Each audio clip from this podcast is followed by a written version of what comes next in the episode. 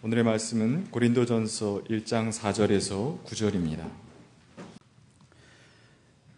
나는 여러분이 그리스도 예수 안에서 받은 하나님의 은혜를 생각하고 여러분의 일로 언제나 하나님께 감사를 드립니다. 여러분은 그리스도 안에서 모든 면에 풍족하게 되었습니다. 곧 온갖 언변과 온갖 지식이 늘었습니다. 그리스도에 관한 증언이 여러분 가운데서 이렇게도 튼튼하게 자리 잡았습니다. 그리하여 여러분은 어떠한 은사에도 부족한 것이 없으며 우리 주 예수 그리스도의 나타나심을 기다리고 있습니다. 우리 주 예수 그리스도께서 나타나실 날에 여러분이 흠잡을 데 없는 사람으로 설 수 있도록 주님께서 여러분을 끝까지 튼튼히 세워주실 것입니다. 하나님은 신신하신 분이십니다. 하나님께서는 여러분을 부르셔서 그 아들 우리 주 예수 그리스도와 친교를 가지게 하여 주셨습니다. 이는 하나님의 말씀입니다. 좋으신 우리 주님의 은총과 평강이 교회 여러분 모두와 함께 하시길 빕니다. 대림절 첫 번째 주일입니다. 아, 기다릴 대자, 이말 임자, 마디 절자를 사용하는 대림절. 그러니까 오시는 분을 임하시는 분을 기다리는 절기라고 하는 그런 뜻이죠. 우리는 오시는 주님을 기다리는 절기를 맞이하고 있습니다. 영어로는 대림절을 어드벤트라고 얘기하는데 이것은 라틴어 아드벤투스라고 하는 말에서 유래합니다. 라틴어 아드벤투스는 간단하게 얘기하면 오심 그런 뜻입니다. 도래라고 하는 뜻이죠. 특별히 라틴 세계에서 그 오심이라고 한 아드벤투스라고 하는 단어가 중요하게 여겨졌던 까닭은 불의한 세상을 바로잡을 수 있는 힘 있는 사람의 도래를 사람들이 기다렸기 때문에 그렇습니다. 우리는 바로 그런 주님이 오시기를 기다립니다. 세상의 불의한 것들을 물리치고 그리고 짓눌렸던 것들을 살려내는 생명의 주님이 우리 곁에 오시기를 우리는 소망하고 있는 것입니다. 어린 시절 어, 전기조차 들어오지 않던 시골에 살고 있던 저는 저녁이면은 아버지 어머니 졸라서 옛날 이야기를 듣는 것으로 시간을 보내곤 했습니다. 남자아이들에게 유난히 인기 있었던 이야기는 암행어사 박문수 이야기이기도 했습니다. 수없이 반복하여 들었기 때문에 내용을 뻔히 다 알고 있으면서도 아버지를 졸라 기억고 그 이야기를 듣곤 했습니다. 관료들이 얼마나 못된 짓들을 저질렀는지 아버지가 비분강개한 목소리로 얘기할 때 어린 우리들도 함께 분노했고 그리고 갈등을 느끼기도 했습니다. 그리고 모순이 중첩되어 갈 때 우리는 아버지의 입에서 터져 나오는 한 말씀을 기다렸습니다. 여러분 그 말씀 뭔지 아시죠? 아메어사 출두요 라는 이야기. 마침내 가슴을 졸이다가 아버지 입에서 아메어사 출두요 하는 소리가 나오는 순간 마치 묵혔던 체중이 내려가는 것처럼 시원함을 느끼면서 뭔가 안도감을 느끼기도 했습니다. 이것이 어떻게 보면 카타로시스의 경험이기도 했던 겁니다. 불의한 자들이 징치되고 정의가 바로 서게 되는 그 순간 그것이 얼마나 해방감을 가져다 주는지 그때 이미 느낄 수 있었습니다. 그러나 여러분 나이 들어가면서 점점 깨닫게 되는 것이 있습니다. 세상은 그렇게 일거에 새로워지지 않는다는 사실 말입니다. 수없이 많은 역사의 꿈을 꾸어왔지만 그 역사의 꿈은 언제나 사람들을 배신하기 일쑤였음을 알게 됩니다. 그러기에 혁명이라고 하는 것 가능하지 않다는 사실도 우리는 또 하나 압니다. 끈질기게 하루하루 지향해야 할 세계만이 있다는 사실도 저는 분명하게 알고 있습니다. 하지만 그 어린 시절에 아맹어사 출두요 하는 소리와 함께 느꼈던 해방감만큼은 잊을 수가 없습니다. 우리는 바로 세상이 너무도 험악하기 때문에 그렇게 도래하시는 주님을 기다립니다. 우리는 신약 성서의 마지막 책인 요한계시록의 끝부분에서 여러분 계시를 증언해 주는 분이 하시는 말씀을 듣고 있습니다. 그렇다 내가 곧 가겠다라고 약속하십니다. 그러자 여러분 사람들이 화답합니다. 아멘 주 예수여 오시옵소서. 여러분, 바로 이것이 파루시아입니다. 우리는 오시는 그 주님을 기다리고 있는 것입니다. 대림절은 이처럼 옛 세계가 끝나고 새 하늘과 새 땅이 열리기를 소망하며 고대하며 기다리는 그런 절기입니다. 이때 여러분 대림절의 풍습 가운데 하나가 무엇입니까? 저기에도 보입니다만 양쪽에 대림절 환, 그러니까 대림환, Advent wreath라고 하는 것을 거는 전통입니다. 저것은 단순한 장식품이 아닙니다. 그 속에는 깊은 상징이 담겨 있습니다. 저 대림환을 만드는데 사용하고 있는 재료들은 대개는 소나무나 전나무와 같은 상록수를 사용하기도 합니다. 상록수를 사용하는 까닭은 뭐냐면 언제나 변하지 않는 생명을 뜻하기 때문입니다. 그런데 가끔은 여러분 호랑가시나무나 혹은 월계수 나무로 대림환을 만들기도 합니다. 그것은 고난에도 불구하고 고통에도 불구하고 기어코 찾아올 승리를 상징하기 위한 것이기도 합니다. 저것을 굳이 원형으로 만드는 까닭 또한 있습니다. 원이라고 하는 것은 시작도 없고 끝도 없는 하나님의 아름다우심을 상징하기 위한 것입니다. 역사를 창조하신 그 하나님 끝도 없고 시작도 없는 그 하나님의 영원성 속에 우리들이 함께 동참하기를 바라는 뜻에서 원을 만들어내는 것이죠. 그리고서 대림환에 때도 때때로 솔방울을 매달기도 하고 열매를 매달기도 하는데 그것은 영원하신 주님의 생명과 잇대어져 있는 사람들이 누릴 수 있는 그 결실로서의 부활과 영원한 생명을 상징하는 것입니다. 그러므로 여러분 이 대림절을 의미 있게 보내기 위해서는 가족들끼리 함께 모여서 대림환을 만드는 것도 매우 좋은 일이라고 생각합니다. 사실은 저것도 우리가 만들지 않고 사온 겁니다만, 그래서 다소 유감스럽긴 합니다만, 교인들이 함께 모여가지고 그런 뜻을 새기면서 만들었더라면 얼마나 좋을까 하는 생각이 있는데, 아무튼 이런 의미를 되새김하는 일은 정말 좋은 일이라고 저는 생각해 봅니다. 여러분, 우리는 어떤 마음으로 주님을 기다려야 할까요? 누군가를 기다려본 사람들은 기다림이 얼마나 놀라운 것인지를 압니다. 기다림에는 기쁨과 설렘이 있습니다. 그와 마주치게 될 그 현실을 떠올리며 우리는 기뻐합니다. 설렘이 있습니다. 하지만 기다림은 고통이고 쓸쓸함이라는 사실 또 하나 압니다. 왜냐하면 기다림은 언제나 지연되는 것처럼 느껴지기 때문에 그렇습니다. 기다리는 동안에는 그 장소를 떠날 수가 없습니다. 내가 오기로 한 그 자리에 나도 있어야 하기 때문에 그렇습니다. 그 장소를 떠날 수가 없기 때문에 기다림은 부자유입니다. 주님을 기다린다고 하는 것은 내가 부자유하게 되는 것이에요. 자유를 포기하면서도 그분을 기다릴 의미가 있어야만 그 기다림은 씁쓸함이 되지 않을 수 있는 것입니다. 그런데 여러분, 주님 기다리는 것은 충분히 그만한 가치가 있습니다. 만해 한용운의 복종이라고 하는 시를 여러분 들어보셨겠습니다만 그는 이렇게 노래하고 있죠.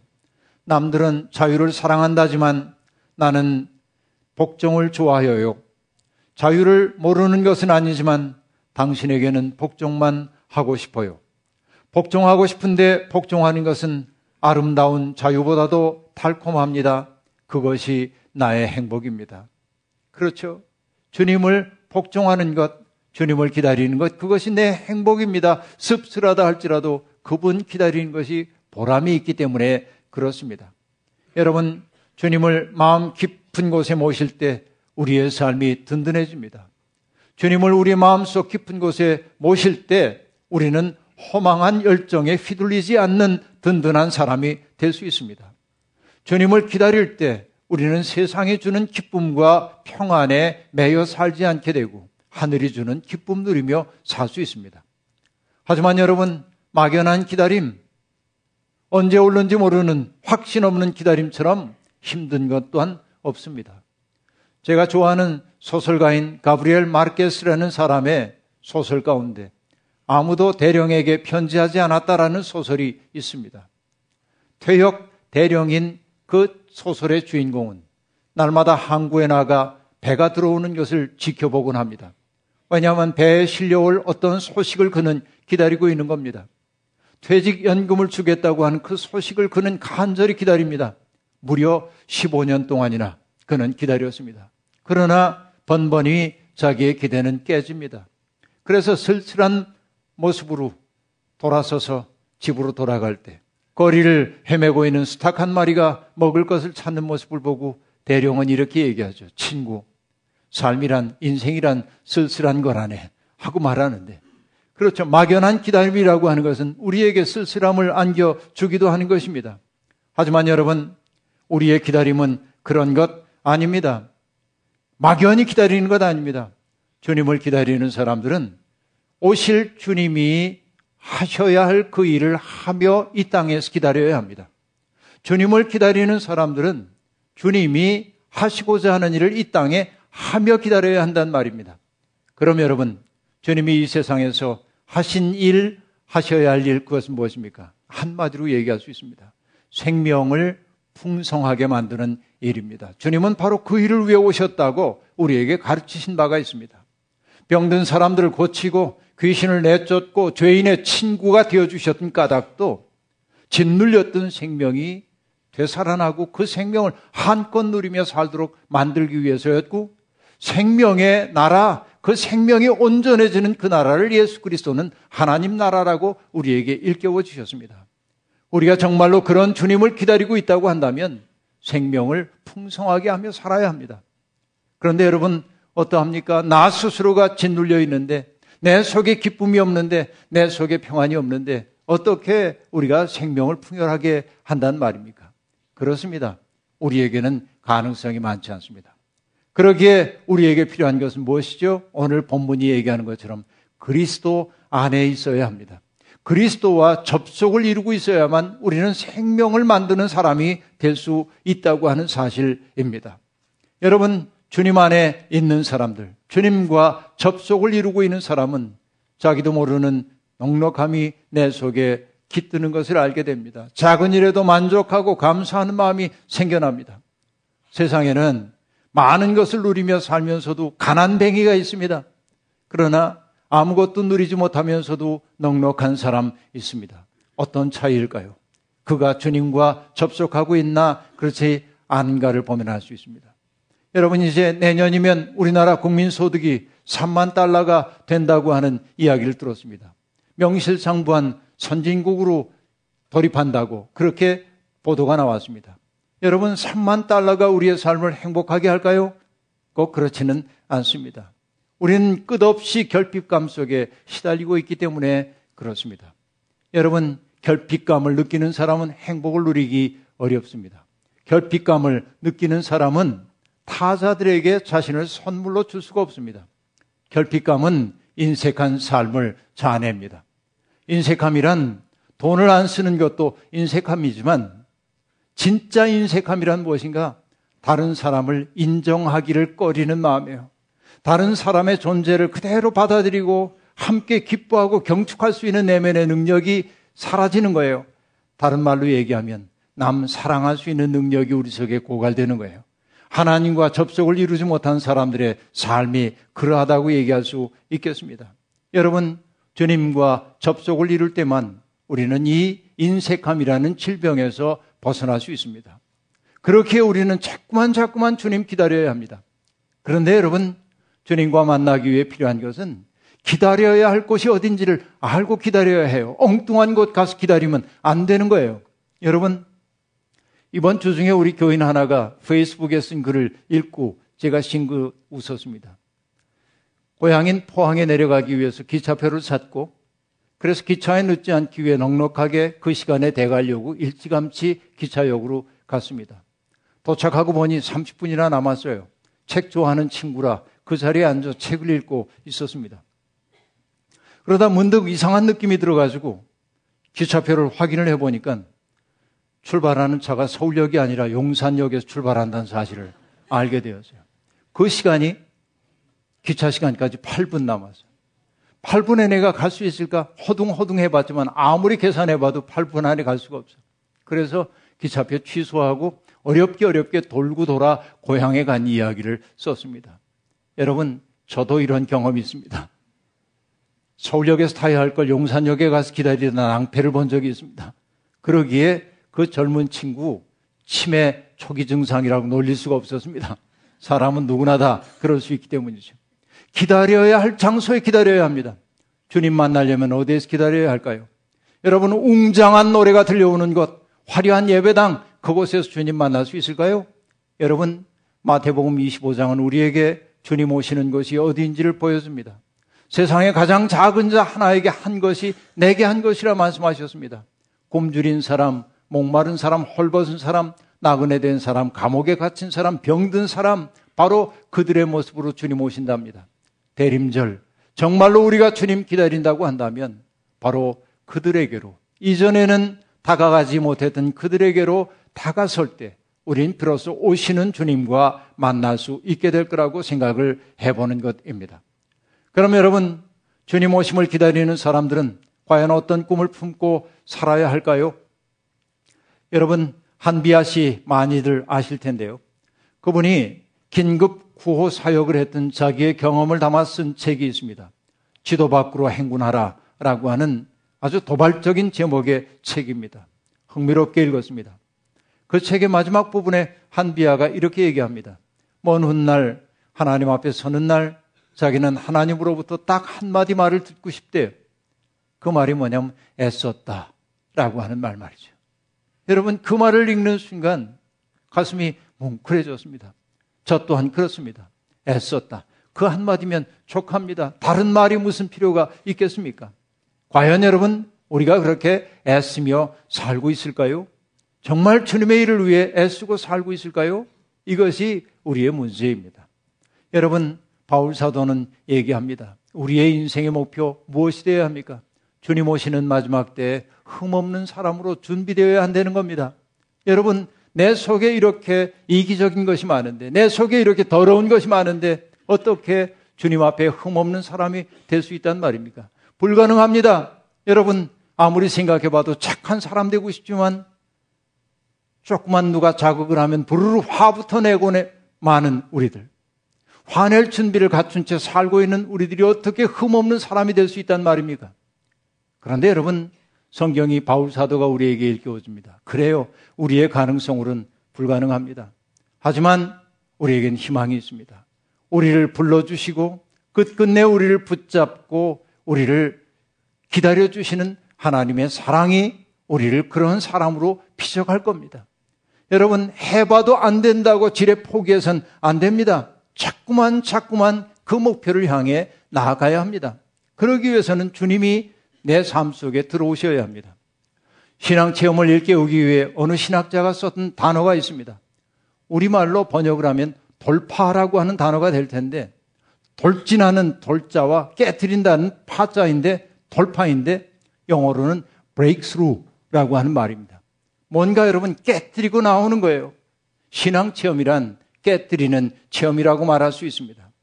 오시는 주님, 그분은 이미 익숙해진 우리의 삶의 균열을 일으키십니다. 내 멋대로 살던 우리의 삶의 균열을 일으키시는 분입니다. 우리의 자아와 자기 중심성을 깨뜨립니다. 그래서 고통받는 사람들을 보게 합니다. 주님을 모신다는 것은 바로 그런 가능성 앞에 나를 개방하는 것을 의미합니다. 어느 때부터인지 모르지만 도시인들은 웬만하면 자기 집에 다른 사람들을 초대하지 않습니다. 왜냐하면 자기의 사생활을 드러내 보여주고 싶지 않기 때문입니다. 익숙해진 삶에 누군가가 틈입하는 것을 허용하지 않으려 합니다. 그래서 여러분 저는 생각해 봅니다. 그런 우리인데 정말 주님이 우리의 삶 속에 들어오시는 것 허용할 생각이 있을까? 여러분 어떠십니까? 이 질문 앞에 여러분 쓰셔야 합니다.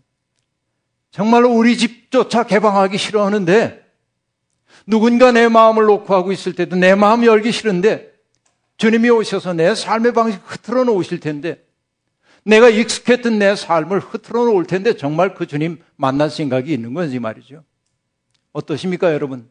그 주님 기다리십니까? 대림절은 바로 그런 익숙해진 낡아버린 죄악에 가득 차 있는 우리의 마음 깨뜨리라고 하는 하늘의 초대입니다. 그러기에 대림절은 은총인, 은총인 것입니다. 여러분 힘겹더라도 울면서라도 우리의 마음 닦아야 합니다. 귀찮더라도 오실 주님 영접하기 위해 내 마음 닦아내야 합니다. 아무리 닦아도 닦을 수 없다고 지레 포기하지 마십시오. 함석헌 선생님은 님이 오신다라고 하는 시에서 허둥지둥 님 오시는데 늦잠을 자가지고 어려움을 겪고 있는 사람 어떻게 하지? 먼지 닦고 거미줄 쳐내고 앞에 허섭 쓰레기들 치우려고 허둥거리다가 님 오신다는 소식 듣고 어쩔 줄 몰라 하는 사람을 향해 이렇게 님이 얘기하는 것을 들려줍니다. 예, 예, 걱정 마라. 나도 같이 쓸어주마. 나 위에 쓸자는 그 마음, 내가 쓸어 너를 주고 닦다가 달아질 내 마음, 내 닦아주마. 닦을 마음 있으면 우리 주님 오셔서 닦아주실 것입니다. 이것이 은혜입니다. 주님을 모시기 위해 마음을 여십시오. 몸과 마음을 닦으십시오. 골짜기는 메우고 산과 언덕은 평평하게 하고 굽은 것은 곧게 하고 험한 길은 평탄하게 하십시오. 올해 대림절이 우리의 삶을 깨뜨리고 들어오시는 주님을 마음속에 영접함으로 우리의 존재가 새로워지는 복된 시간이 되기를 주의 이름으로 축원합니다. 제가 잠깐 기도하고 성찬식을 하도록 하겠습니다. 자비로우신 하나님, 익숙한 세계만 안주하다 보면 우리는 낯선 것들을 몹시 싫어합니다. 누군가가 우리의 삶 속에 찾아오는 것도 꺼려합니다. 이것이 다친 우리의 삶의 방식이었습니다. 하나님, 우리는 그래서 적당히 비겁하고 적당히 이기적으로 살면서 하나님을 믿는다고 입술로만 고백했습니다. 우리의 마음에 인색함이 가득 차 있습니다. 주님, 이제 우리의 마음을 엽니다. 주님, 열리지 않는 마음이라 해도 주님 깨뜨리고 우리 속에 들어오시어 주님 주인이 되어 주시옵소서. 주님의 마음을 품고 사는 새 사람 되도록 복을 더하여 주옵소서. 예수님의 이름으로 기도하옵나이다. 아멘.